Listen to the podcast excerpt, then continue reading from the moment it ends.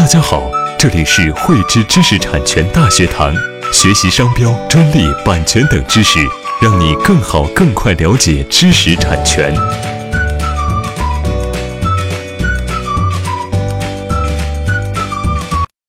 我们知道啊，发明专利在国资局授予专利权之前，必须要先进行一个公布，然后呢再进行实质审查，实质审查合格之后，才能获得专利授权。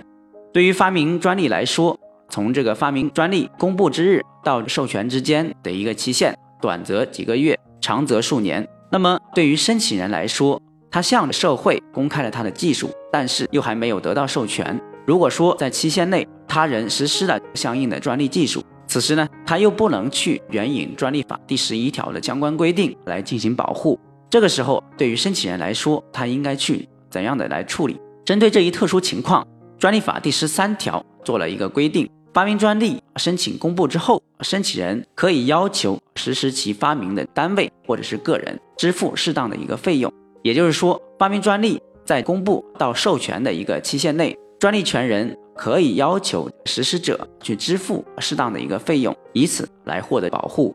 这也就是我们常说的一个发明专利的临时保护。对于发明专利临时保护，我们需要注意如下几个问题：第一，临时保护期限的一个跨度问题。临时保护的一个期限必须从发明专利申请公布之日起到授权之前。如果是说在公布之前别人已经实施这个技术的，就不能去适用临时保护的条款。对于发明专利已经授权之后再进行实施的，就可以去直接适用专利法第十一条的这个相关规定来去进行保护。第二，临时保护中保护范围的一个问题。对于专利临时保护的范围，主要是基于后续专利授权的一个文本。对于授权文本与公开文本。它的这个权利要求书保护范围一致的，可以去直接适用公开文本，或者是呢授权文本的。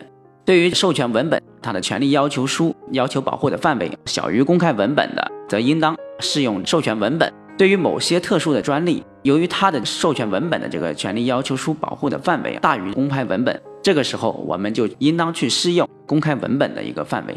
第三，临时保护请求使用费额度的一个问题。临时保护的这个使用费啊，并不等同于专利侵权的这个赔偿额。专利法也规定，只能去主张一个合理的费用，但是这个合理的费用应当如何去计算？专利法当中并没有像侵权赔偿一样去提供相应的计算方式。在实践当中，我们常采用最高院发布的《侵犯专利权纠纷解释二》的一个相关规定，参照相关专利的许可使用费来进行确定。第四，临时保护权利。应当何时是主张的一个问题。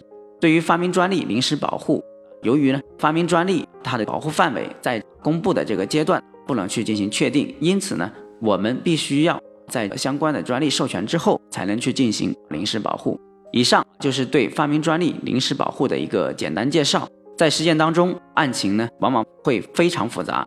证据也会难以保存，这就要求我们的权利人做好相应的准备，利用好法律赋予我们的权利，维护好自身的权益。喜欢慧知课程内容的朋友，欢迎转发分享或在节目下方留言，还可以与我们老师进行互动哦。我们将在每周二和周六定期更新课程，更多知识请关注慧知知识产权微信公众号。我们下期再见。